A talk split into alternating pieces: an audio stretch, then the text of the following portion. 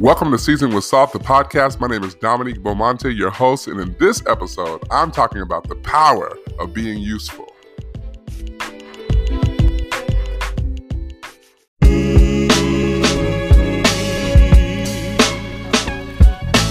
Season with salt, with salt.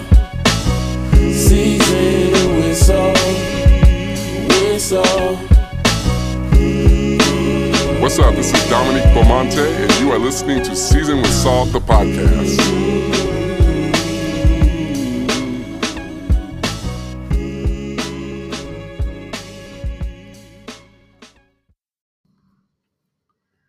This episode was inspired by Dr. Gerald Kayinga, an impactful nursing professor, Dr. Carla Gary, a passionate higher education administrator, and Bishop Nathaniel Bullock, a thought leader and engaging leader for other leaders.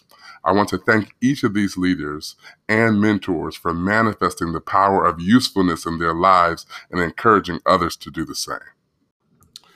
For a short stint in my career, I worked at a school of nursing, and there was a faculty member that had joined the school shortly after I got there. He was um, an African man, a PhD, and or maybe he was a medical doctor. I can't recall, but he was fantastic, very easy to get along with. Uh, his behavior the way that he communicated with people, the way that he taught, all of this was really shifting to this particular environment because it was a newer school and many of the faculty there, as well as the administration, was really into like being firm and showing strength and power and you know acting like a nursing professor. Like there's a lot of that sort of behavior going on. And this very remarkable and experienced professor didn't really carry that. He'd come from established medical schools and he just wanted to teach and fortunately, his office was out right outside of my cubicle. And so every day he'd come in, I'd get to interact with him. I'd go in his office and talk to him about his family and friends. And I found him to be a, a, a very amiable person. One day I was hanging out with some of the nursing students in the building, and it just so happened that we got on the subject of faculty members at the school. And I asked them, I said, who is your favorite faculty member here? And they started talking about this particular faculty member that I'm sharing with you about and said many of the similar things that I've said. And I thought that that was so affirming. Uh, in addition to like him being so awesome, he's African, and as an African American person, I was just really excited that, in particular, these um, students that were not um, African American or African thought that he was one of their most valuable professors. So the next day, I am just excited. I go to his office and I say, Professor, I just want to let you know that I spoke to a group of students last night and they said that you were their favorite. And he had this really puzzled look on his face. And I'm thinking to myself, like, why is that not a good thing? Like, who wouldn't be excited about that? Like, everybody wants to be somebody's favorite. Like, you start thinking about like what it meant to be like the favorite fourth grade teacher, or you know, the the the feeling that you get when like someone prefers you over somebody else. I started thinking about all that kind of stuff, and I couldn't understand why why might this professor be puzzled by this announcement. And he looked at me, I will never forget this. And he said, A good professor doesn't want to be popular. A good professor wants to be useful. And my goal here is to be useful. And that has stuck with me just throughout my career. It stuck with me in my ministry. It stuck with me uh, in just interpersonal relationships that I have with people, mentorship relationships that God has allowed me to have. I think that sometimes we are so overwhelmed with popular culture and the way that popular culture affirms people is that we are told that we need to be popular by numbers. Like people by numbers need to affirm us. People need to um, flock to our courses and sign up. People need to come to church when they hear that we are preaching. People need to uh, um, readily uh, raise their hand in affirmation when we are on the docket for a job, or we get into this idea that in order to be uh, valuable, we have to be affirmed by popular opinion or popular vote. And the unfortunate thing is that sometimes people live their entire lives, they experience their entire journey as a leader through the eyes of popularity. And what that means is they, in a sense, are prisoners to the people who make them popular right?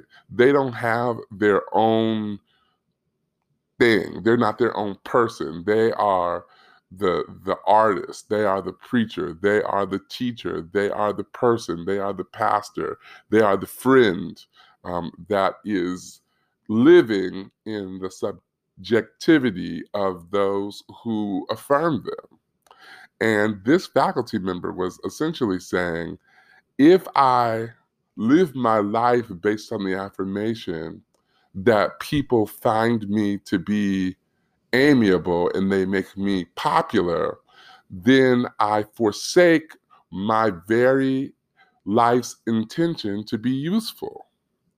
And so I really carry that because I have experienced some popularity, but I've realized that the long term impact, whether it be in the kingdom or in the marketplace or in the educational institution, the long term impact is when you do something, when you say something, when you are something that is useful.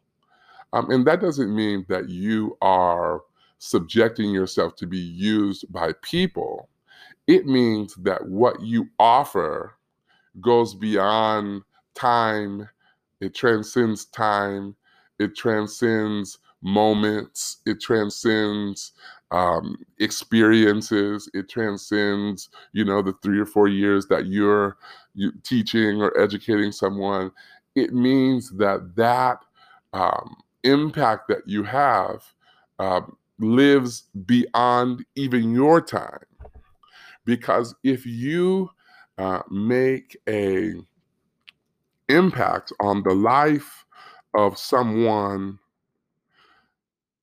who is under your tutelage or care, and they do not forget that, then you essentially become useful beyond your experience with them.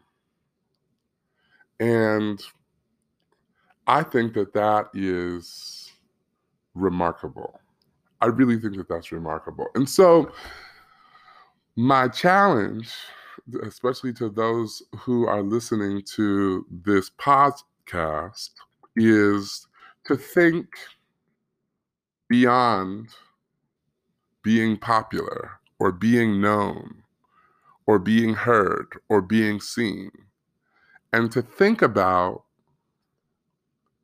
the power of being useful. When I was in undergraduate studies at the University of Oregon uh, between 1999 and 2003, there was a woman there by the name of Dr. Carla Gary. And Dr. Carla Gary made such an influence on my life. She's one of the reasons why I wanted to pursue a career in higher education. She was loving and caring and committed and someone who always represented what it meant to be excellent and black, but never uh, was too big or too powerful to stop and say hello and make you feel like you had someone advocating for you. And we used to chuckle a little because anytime that she would be asked to speak, she would always end her uh, speeches or remarks with a particular poem by William Allen Dromgoole. And sometimes we'd say, Oh, Dr. Gary, she's getting ready to pull out that poem. And fortunately, I've had the opportunity to share this with her, but so many times uh, I listened to that poem and didn't know the impact that it would have on my life until I got older and started sharing that poem with others who were coming behind me. And I want to share that poem with you within the context of what we are talking about. An old man going a lone highway came at the evening cold and gray to a chasm vast and deep and wide, through which was flowing a sullen tide. The man crossed the twilight dim. The sullen stream had no fear for him, but he turned when safe on the other side and built a bridge to span the tide. Old man, said a fellow pilgrim near, you are wasting your strength with building here. Your journey will end with the ending day. You never again will pass this way. You've crossed the chasm deep and wide. Why build this bridge at evening tide? The builder lifted his old gray head. Good friend, in the path I have come, he said, there followed after me today a youth whose feet must pass this way. This chasm that has been as naught to me, to that fair haired youth may a pitfall be he too must cross in the twilight dim. Good friend, I'm building this bridge for him.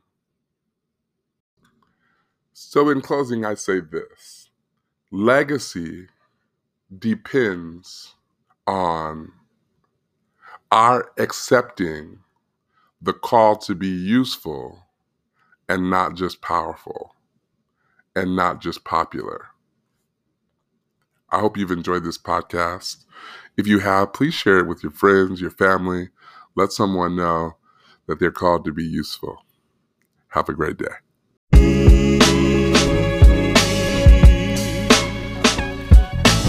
Season whistle, whistle.